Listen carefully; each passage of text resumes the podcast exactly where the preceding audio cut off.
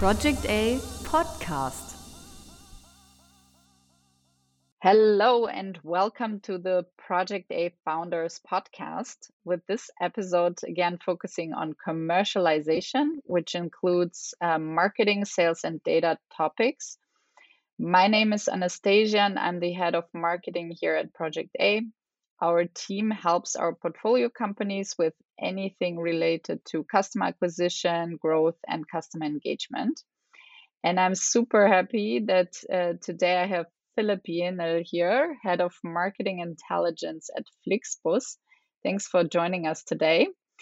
Our topic is proving your money's worth, measuring marketing impact. So, we will talk about how to approach um, marketing attribution and cohort analysis super important and uh, interesting topic. And it's particularly important and interesting in light of the upcoming deprecation of the third party cookies as announced by Google, and as well as um, Apple's app tracking transparency framework, uh, which uh, requires users now to explicitly give consent for IDFA usage. Um, so yeah, as we are moving uh, towards a more private web and app environment, how can we still measure marketing effectiveness? That's one of our topics today. Uh, but first of all, Philipp, uh, please tell us a little bit about yourself and uh, yeah, what you're responsible for at Flixbus. Yes, uh, thanks. Thanks for having me in your podcast, Anastasia. Um, thanks for the invitation. So um, yeah, I'm Philipp, head of marketing intelligence at Flixbus, and um, in the company since 2015, so over six and a half years now. And uh, I'm originally coming from the business field, uh, so having studied in, in Germany, Australia, and Poland, but always have been kind of passionate about data, programming, analytics, and models. Um, and this is what I'm doing now at Flixbus together with my 12 people team.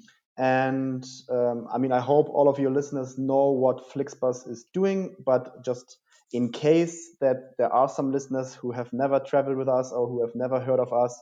So Flixbus um, is, yeah, providing mobility services, but it's it's way more than just a bus provider. We are actually a cross mobility tech platform um, that combines customer-centric demand supply matching. So we try to really understand how can we um, match supply and demand on the market. So we do this in our network planning and, and pricing teams, and we combine this uh, this data or this um, um, yeah this planning approach with our data-driven marketing tech products. Um, to support kind of long-term growth and profitability of the company. So for our customers, that it's actually that means something much more simpler. So it means they can travel very easily from A to B with a bus, from B to C with our Flix trains. So yes, we have also trains on the rails now, um, and in the future potentially from C to D with other mobility types such as cars or ferries. So we have been experimenting uh, with these kind of market um, marketplace type of things in the past already. Due to the Corona situation, we have um, focused more on our core uh, of our core business, which is bus and train. Um, but this, um, yeah, extended mobility types will certainly come back in the future. And this all happens quite seamlessly on on one platform and is backed with a nice marketing engine in the background, which is my field of responsibility together with some other great heads and brains in the company. Um, and yeah, just just to uh, also give a quick um, overview for those who only know Flixbus from a German market, we are actually present now in 35 countries, uh, such as Germany, France, Italy, Turkey, and US. And yeah, so we are thinking global. And yeah, to, to answer your question, so what, what am I actually doing at, at Flix? Um, basically, I have three main goals uh, to accomplish. So, first of all, making everything measurable and trackable. So, no matter if it's online touchpoints such as Google SEA or paid social, offline touchpoints such as out of home or TV ads. Then, secondly, understanding our customers' behavior. So, what makes them book a Flix ticket in the first place? What makes them repeat? Um, how about churn? So, customers not coming back anymore. What are the drivers and reasons for this behavior, etc. Um, and third, uh, eventually, uh, this all kind of analysis and tech products that we are doing leads to business and marketing budget decisions. So, where does it need more of a push? How can we secure our company targets, customer acquisition, and retention? Thanks for the intro, Philipp. So, yeah, you already mentioned it. Um, you you have a, a, quite complex customer journey, right? So you have also an app presence. Um, your so your web and app. So yeah, cookie-based mapping uh, breaks down across multiple devices. Users are also doing more across more channels. So you um, have built a quite sophisticated marketing attribution model um, to understand how the different uh, channels contribute to a booking. Uh, but yeah, our portfolio companies might not be there yet. Uh, so yeah, many of our portfolio companies they start with using uh, advertiser attribution from Google or Facebook, and I mean they are um, quite advanced, right? Especially Google's data driven uh, marketing attribution might be great for starters, but maybe at what point do you need to start thinking about a neutral attribution? Maybe let's start here. Yeah. Yeah. Um, so we all have been there, right? At the beginning of a company um, where everything is quite um, freestyle, I would say.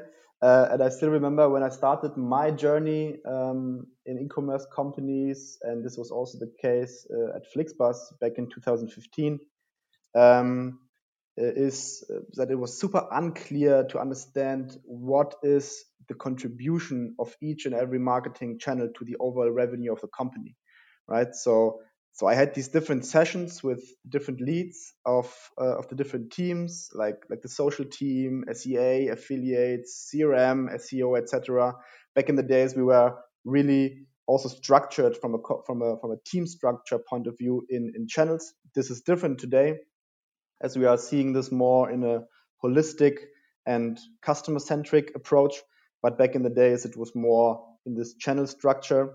So I had these um, these meetings with all these leads, and and one among other que- uh, questions was how many sales did you do last month, right? So this was kind of my first month in in Flix, so I started to get a clue of what's what's going on. And so so what did I do after I finished all my talks with all those teams? I summed everything up and compared it to the overall sales, and figured, um, well, it doesn't match, right? So there was like 40 to 50% more of sales than there was actually in the company. So basically, one channel uh, was claiming the same order or the same revenue than the other one did. So the reason for this is that multiple channels are claiming the same bookings for themselves, um, which kind of makes sense for an isolated perspective of every single channel.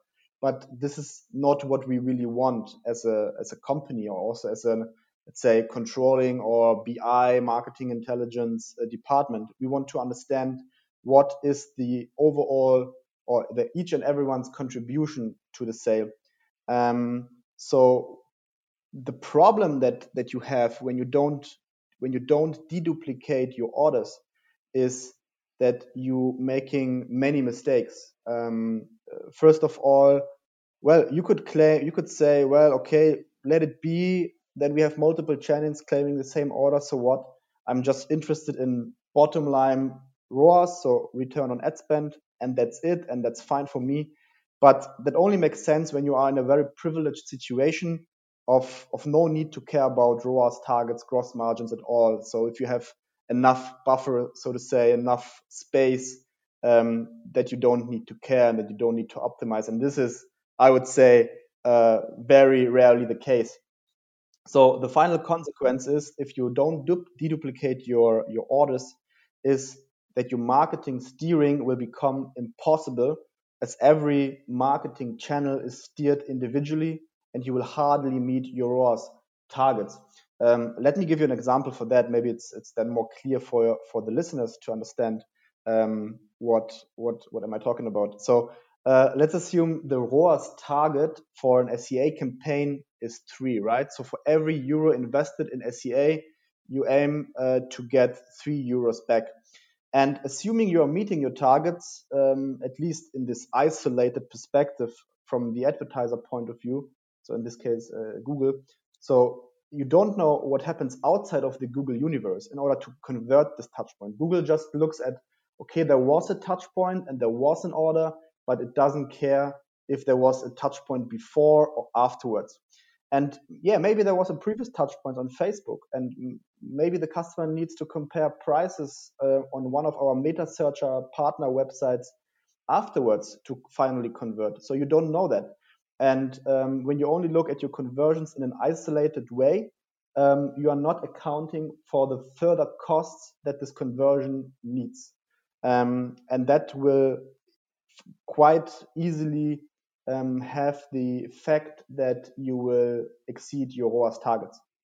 So at a certain point, you will need to think about a deduplication of conversions and a neutral attribution model to account for yeah your way of measuring the impact of the marketing mix on your total revenue.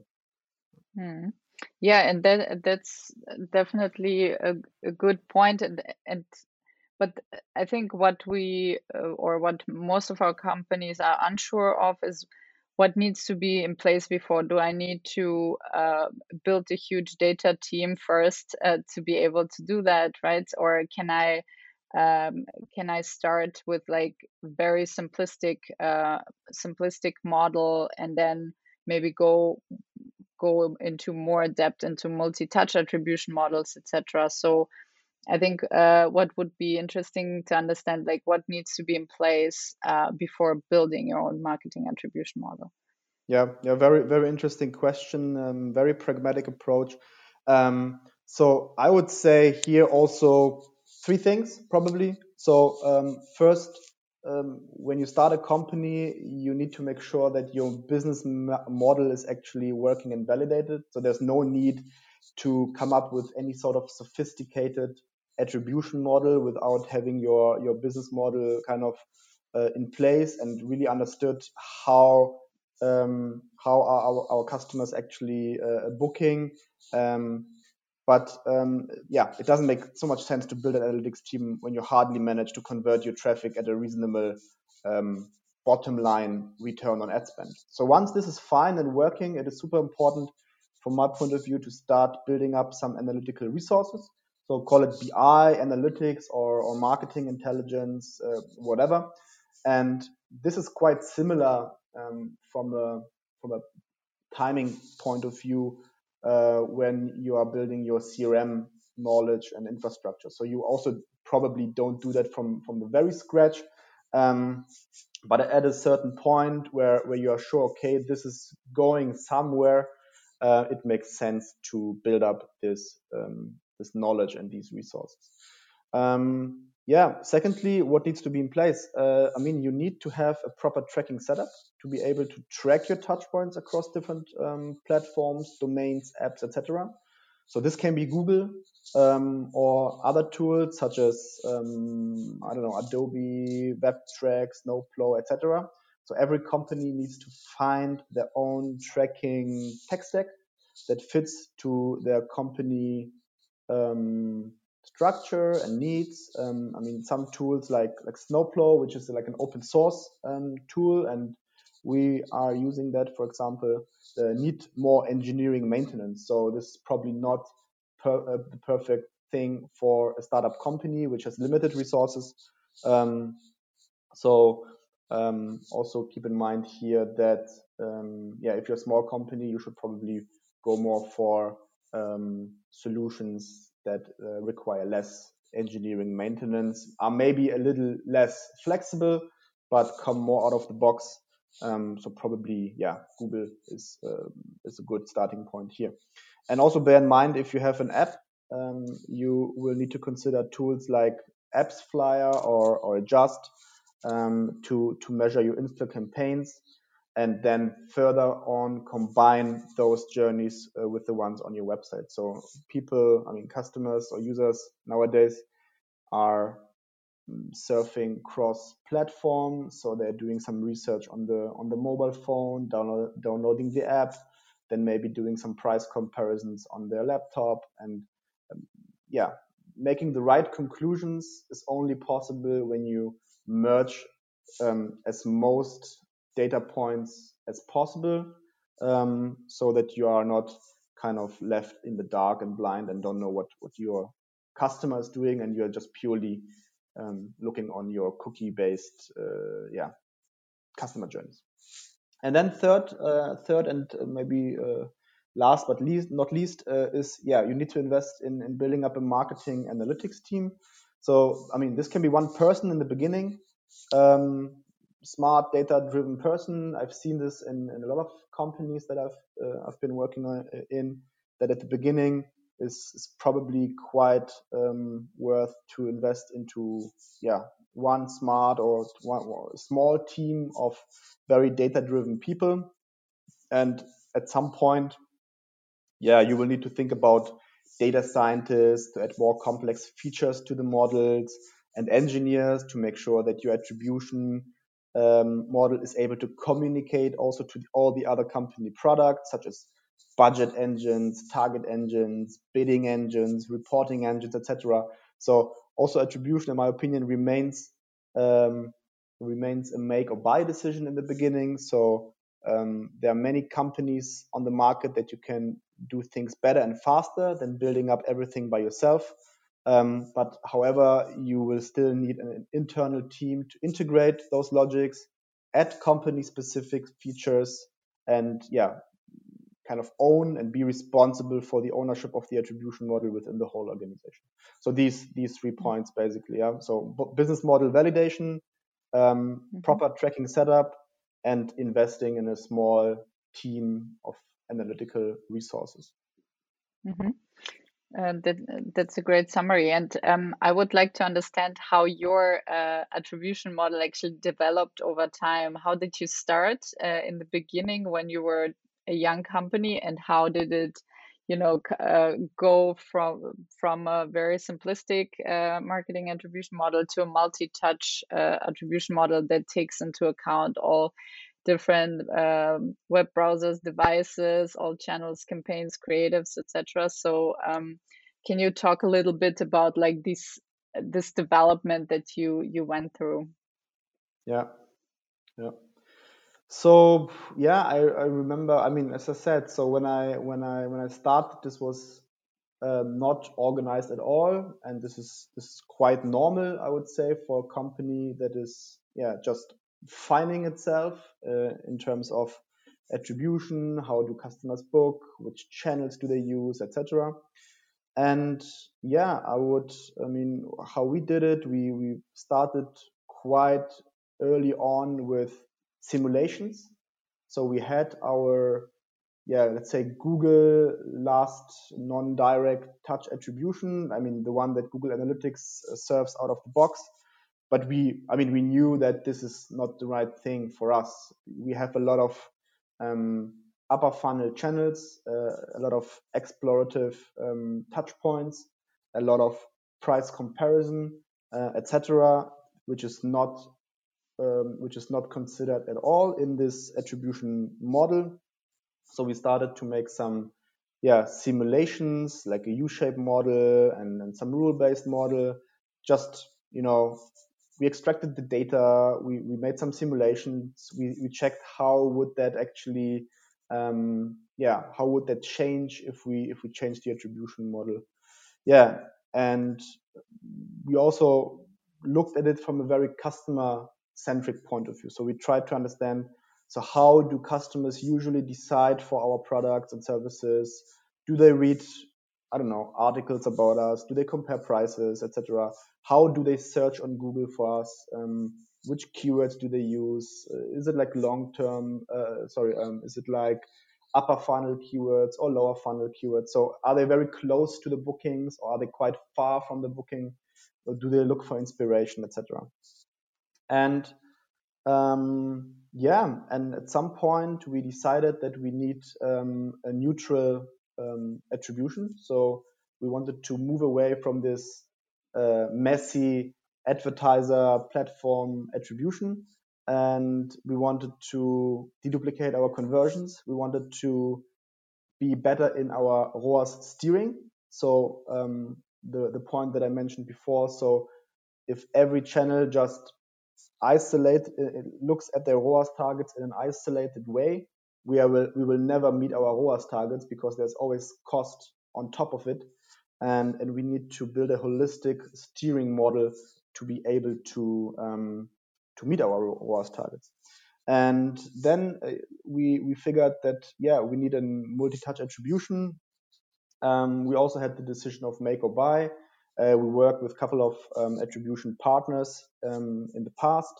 Um, and at some point, we actually figured, well, we need a CLV attribution, so customer lifetime value attribution.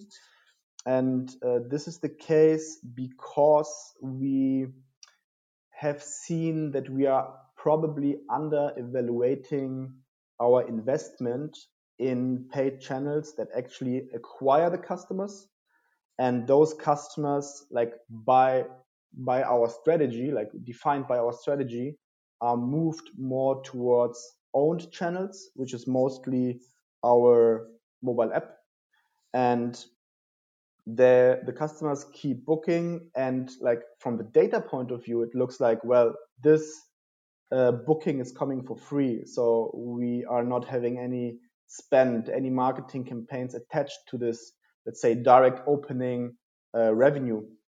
But this is actually not true. The truth actually is that um, that this um, order, that this revenue wouldn't have happened if we wouldn't have invested in those paid channels. So that's why it's so important for us to invest in customer lifetime value attribution. And I'm not sure if your listeners know what what, what difference is. So normally in an, in an multi-touch attribution. We consider the customer journey until until the booking, until the order. And once the order is done, this kind of resets to zero and starts from the beginning. Um, so the previous customer journey doesn't play a role for the attribution of the subsequent orders. And this is for us, um, and I, I, assume also for many other companies, um, a big problem because you are actually under uh, under evaluating your um, your previous spend. Um, so yeah, that's that's how we started to to to think about it, and um, so we started with this very last simple last session attribution. Then we added multi-touch attribution to it. Then we included our app install touch points, which is also not so easy to do. So there are different um, methods how you can do that. Um, and there are some great companies on the market that help you also do that if you have no resources uh, to do it to do it by yourself. And mostly, from my point of view, from my experience, it makes more sense to also get this expertise um, as there are very experienced partners um, out there on the market which are only doing this sort of things. Uh, so you don't need to build up resources specifically on that and you can use your resources, your analytical resources to actually work with that data. And yeah, and then we went from this, this order attribution model to a CLV attribution, so to this customer lifetime value attribution model. And yeah, now we are we are solving all those challenges, also the ones that you mentioned in your in your introduction, uh, step by step. So how to deal with all these blind spots that we have, how to deal with all these challenges that we will face in regards to um, GDPR, um, um, cookie consent, etc. And yeah, these are just a few of, of the of the problems and challenges that we are facing now. And yeah, we will add more complex um, more complex uh, models and more uh, attributes to the attribution on top of it. Yeah. Yeah, actually, um, a good point you made. A lot of our companies also struggle with this cross-device uh, attribution. Can you mention a couple of providers that you uh, feel like, um, yeah, are need to be uh, looked at uh, if you decide to actually buy um, buy that? Yeah. Uh, phew, uh, I mean, without doing any sort of promotion. I mean, but this is quite a public information. So we are working together with Adtriba, which is a Hamburg-based uh, startup. Um, we were quite um, happy with with the collaboration here, as they offered um, well this web tracking and app tracking um, out of the box. Um, so what they're actually doing in regards to app tracking is they have um, they connect to uh, Adjust or AppsFlyer, which are the main um, app tracking platforms. Um, and they are not stopping there. So they are um, we are currently developing together um, a model that allows us to also include more external factors, so such as seasonality, such as um, um, yeah, channels that are currently untrackable by, let's say, the regular attribution methods. So, such as TV long term effects, um, how about PR coverage, um, what happens to email send outs, for example, what about um, on and offline voucher distribution, um, all these kind of data. Um, we are building, um, yeah, a media mix model um, and integrate that into our attribution model. So that's kind of our next milestone to understand, uh, to, to further close these blind spots that we currently have um, and integrate that into our attribution model and into our deduplicated uh, way of looking at data. And there are also other companies um, like um, I don't know conversion logic or I think market share is another one so these were these were also the tools that we were looking at um, in our uh, selection process. Right, yeah. thank you. So, so you're using a, a, combination of actually marketing attribution modeling plus marketing mix modeling uh, to to get a full holistic view, so to speak. So, uh, so an attribution model will recognize the fact that the campaign is present in the customer journey, um, but it cannot really tell us if the campaign's presence is useful. So when does it make sense to start also looking into incrementality? Yeah, yeah, that's a that's a really good question. So um, especially when you have always on campaigns, such as Google SEA, in our case is always on SEA brand, SEA non-brand. We have a lot of Facebook campaigns um, running always on, it is very hard to understand if there is an, any incremental uplift to these campaigns. This is easier when you have, for example, a, a nationwide TV campaign. Um, then you even can see it with your, let's say, with your own eyes. Um, so if your if your campaign is successful, you will see the incremental effect on the data. But with the other campaigns that I mentioned that are always on, it's very hard to understand if they're actually um, generating any incremental uplift. Um, so what would you need to do? So basically, you would need to turn off one of those campaigns and see if any other channel are compensating these losses, these um, uh, yeah, these losses that you do in one channel uh, and we did that actually. We started incrementality tests two years ago and focused a lot on SEA, um, mainly, I mean, SEA brand and SEA non brand, and the paid social campaigns, mostly for um, app install campaigns on Facebook. And what we were doing, um, and what we are still doing, is we are building test and control groups that correlate quite high with each other so test and control groups uh, in regards to cities. Um, so that's the only way how we can do that at the moment. I mean, ideally, we are also in, I mean, we are also in discussion with Google here if there's other ways of doing that. But at the moment, we cannot really build real A/B test here, um, as we are not able to basically send out um, dummy ads um, for our control group. So ideally, it would be the case that we have um, kind of a 95% group that receives the ad, and 5% receives uh, a dummy ad for, I don't know, um, any NGO company like UNICEF or Greenpeace.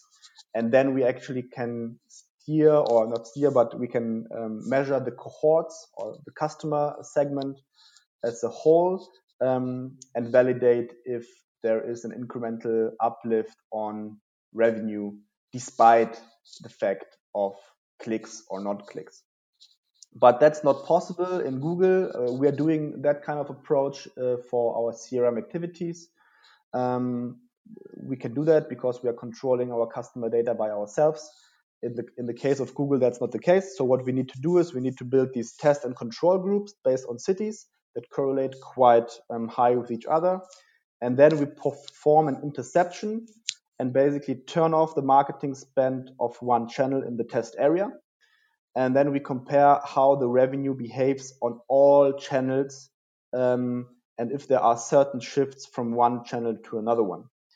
Um, and we have some interesting results um, there actually. So we performed this test already in a couple of countries, and uh, we showed that by turning off the SEA brand um, spend, we see that SEA brand has a quite low incrementality, as most of the SEA brand clicks and revenue is compensated by SEO. Um, however, um, what we are currently validating in that regard is um, how this evolves in the long term. So at the moment, we know this is happening on the short term, but we are not quite sure yet how this is evolving on the long run and how the competitive situation influences this behavior. So if there's a strong uh, competitive uh, market, uh, like we have, for example, in France, um, this might be way different than if you have kind of a free uh, uh, free space for your brand. So if there's if there's companies bidding on our brand, this picture might of course change a lot. And on the other hand, SEA non-brand, uh, so all those keywords that are not included in a brand, so um, bus, Berlin, Hamburg, or I want to travel to Paris, um, these kind of keywords have actually shown a very high incrementality across all our tested markets. So we know with every euro spent, we are getting um, an incremental um, return back, and this revenue would have been lost otherwise, um, which gives us more confidence in the investment decisions and in our budget mix, um, and when planning the the budget for our for our marketing campaigns. So our next step now, um, as I said, so attribution, um, media mix, and incrementality are kind of the three pillars how we would like to look at data in a holistic way in marketing. And our next step is now to include these results from the incrementality tests into our attribution and media mix model and make those result, uh, results visible in a more systematic way. Because at the moment, this is more like uh, treated like ad hoc analysis. So we have some puzzle pieces here and there. Um, we are now transforming that into a more systematic way of testing. So where do we need to test? In which seasonality do we need to test? And in which channel do we need to test in order to complete the picture and also kind of model and interpolate uh, the missing pieces so that so that we don't need to test everything always in every market. I mean, that, that probably doesn't make sense. So finding a smart approach, how to actually build this model, build this system together. Wow, that that sounds super advanced. and I mean, you're always hearing about you know Uber and Airbnb switching off channels, and then they realize nothing happens, and um, and then you think, oh well, if if we as a smaller company would do it, then uh, it would definitely have an impact. And how can you actually, t- but how can you test in a maybe smaller environment? That's yeah. uh, super interesting. Exactly, and I mean, there's always a risk. There's always a risk attached to it. So switching off SEA brand or SEA non-brand um, I mean, you need to be aware that you are risking revenue potentially, mm. right? So, yeah. Yeah, exactly. so testing mm. that in a smaller scale reduces the risk and gives more confidence in in saving money and and shifting this money into more incremental channels uh, in the future. And this will actually um, create more dynamic for company growth. And I think every CEO or CMO should be interested in that and should be um, yeah, should be willing to invest in incrementality tests because that's actually what um, creates dynamic in the company growth. Hmm. Yeah, definitely. I would also like to uh, to briefly talk a little bit about um, yeah data privacy and how we are moving towards a more uh, private web and app environment. So yeah, with uh, now the third party cookies as well um, yeah being deprecated um, soon. And of course the fact that uh, apple has also um, announced that uh, you need users consent to use idfa uh, tracking um, yeah, now a lot of questions are arising because I mean, obviously, losing access to third party data uh, can leave your uh, marketing attribution model with a quite biased representation. Um, so, yeah, I mean, view through attribution won't be possible anymore. You need to leverage uh, first party data uh, much more to measure uh, marketing effectiveness so in in general i mean um, how are you approaching this topic? And um, yeah what what is happening now with marketing attribution? Are you because some some are even saying you know that's not yeah marketing attribution is dead as well. Um so but yeah what are maybe current um yeah, or future methodologies that will take uh, their place. So, how are you looking at this topic? Yeah. I mean, first of all, no one knows how this story is going to develop and how the story is going to end. Um, so there are a lot of developments observed at the moment. Um, the, the two main developments that I see is, of course, Apple, who are um, quite disrupting the market with their iOS 14 change. So we are talking about this IDFA change. So IDFA is the identifier for advertisers to deliver customized um, advertising, but also to track users based on this information. And Apple is um, pushing a lot for um, forcing developers to ask for consent from the users. So users need to uh, actually um, accept or decline if they would like to share this IDFA data with the developer, so with the companies. Um, and first simulations of this development have shown that around 50 to 70, so 50 to 70 percent of users tend to not share the IDFA data and thus leaving the companies in the dark about all sorts of campaign performances. And this is actually really, really bad for attribution because you don't know what like what is triggering your installs.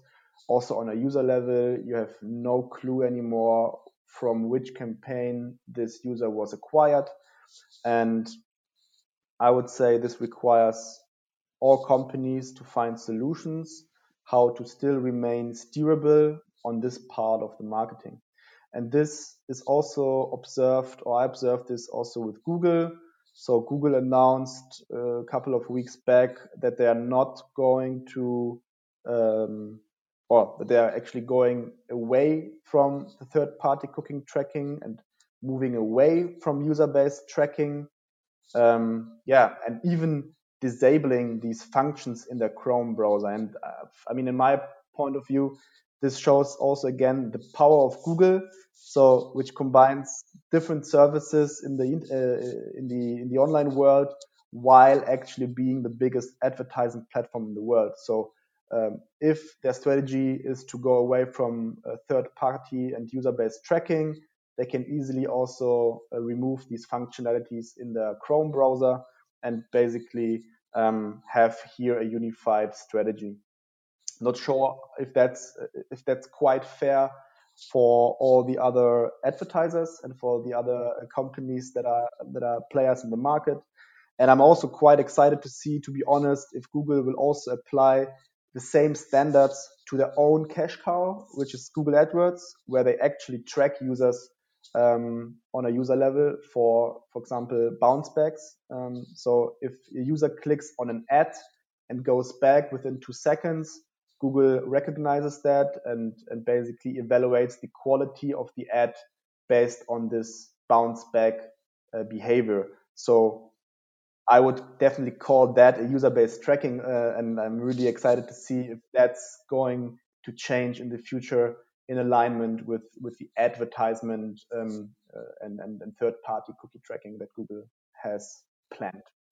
So yeah, there's there's a lot of development happening happening in in that regard, and I mean my initial belief um, was when I started um, also in this marketing field and when I um, yeah, when I was working in the field in the last couple of years, was that we will be able to track everything on a very granular user level and which will help us to steer the business more effectively and, and target customers in a smarter way.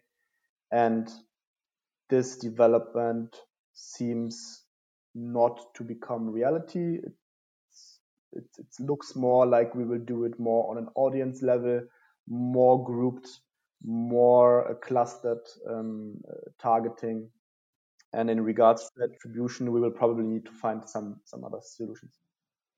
Yeah, and I mean, um, Google announced that they will roll out a technology called federated learning of cohorts, so that FLoC, so that should allow you basically to remain anonymous as you browse across websites and uh, should in theory, improve privacy um, while still being able to identify yeah large uh, cohorts, large groups that are basically have similar uh, characteristics. Um, so yeah, I also think that we're moving more towards this audience centric approach now, um, and maybe um, contextual targeting as well. Maybe, yeah, I don't know. Uh, and, and I mean, this this uh, this is a, is a huge challenge, right? So also for for steering and attribution.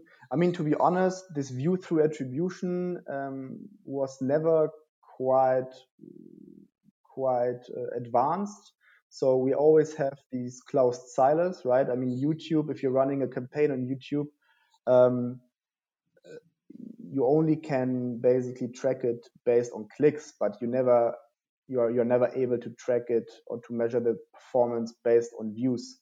So people who has who have seen the ad, how do they behave? Are they going to the to the website or to the app two days later, three days later?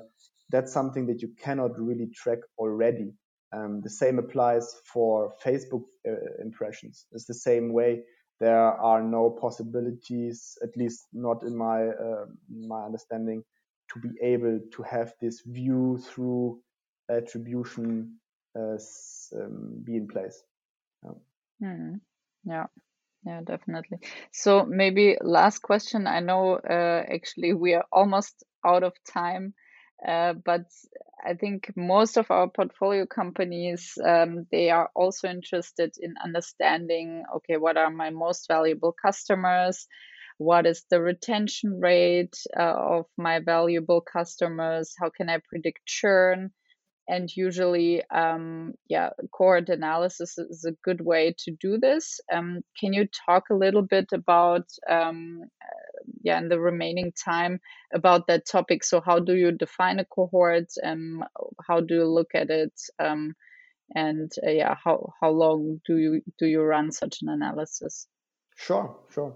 Yeah. So first of all, um, what are cohorts? Um, so a cohort is a group of customers with shared characteristics observed in a defined time frame. So the characteristics can be various ones. Um, you can look at booking country. You can look at what kind of products have those customers purchased in common. Um, did they experience the same event? So in our case, could be a delay of a bus or a train, or could be customer service touch point, a redeemed voucher, etc. Um, then the observed time frame can be stable or dynamic. So um, let me give you an example. We could, for example, observe all customers acquired in Italy in January 2019 over the course of the next six months with respect to the revenue generated. So in that sense, we would need to be already in July 19, so seven months later, to have those full six months covered within the cohort. Otherwise, our cohort is not complete. Um, so if we want to analyze the six months customer lifetime value, we need to have those six months already covered.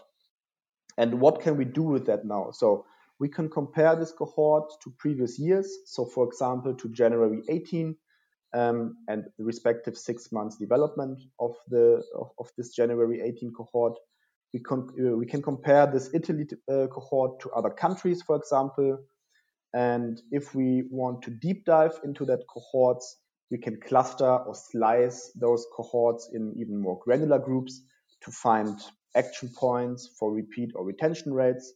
So basically understanding how likely are customers willing to do a second or third booking? Are we having a problem somewhere in our booking uh, funnel?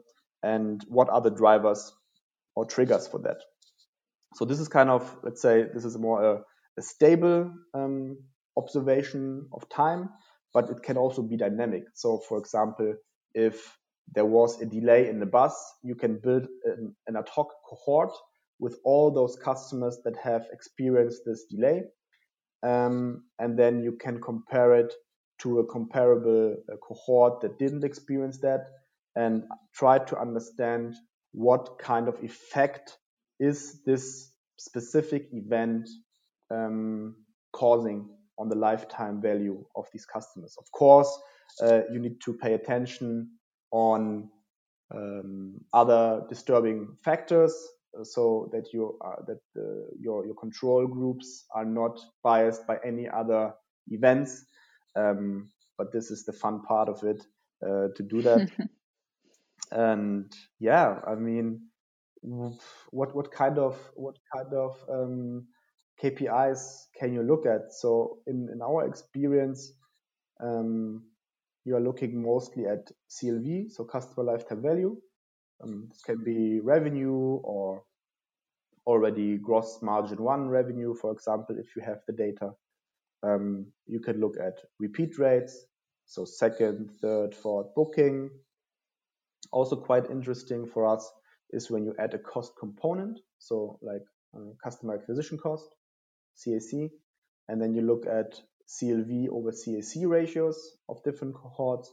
So you try to understand if um, yeah, if your customers become profitable, or I mean, hopefully they will. So at what point in time they will become break even, um, and trying to make this break even point even faster is also something that investors are quite heavily looking on from from my experience.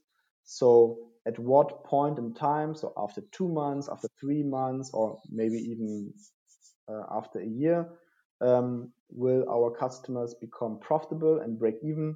So basically, we have um, uh, our customer acquisition cost back per customer.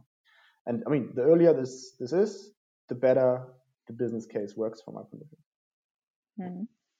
Thanks. Um, thanks for, for, this, Philipp. So, um, last question uh, to round this up what would be your number one learning for founders that are thinking about know marketing attribution should i invest or sh should i do rather cohort analysis or look at incrementality etc so your number one learning for founders that they should definitely take away from this podcast. Yeah. Um, i think i can say it in one sentence. Um, so having any kind of attribution model, no matter how simple or rule-based it is, is better than blindly relying on the advertising platform's attribution. So do do something, do something instead of just relying on someone else. Instead of do nothing. That's that's a great roundup. Thank you, Philipp, for being with us today and for sharing your insights. And also, many thanks to our audience for listening in. We are releasing our Founders podcast every Friday. So, follow us on Spotify or any other podcast app to get the newest episode and stay healthy. We hope you enjoyed our podcast. If you did, how about you subscribe on Spotify and or iTunes and give us a rating. Thanks guys.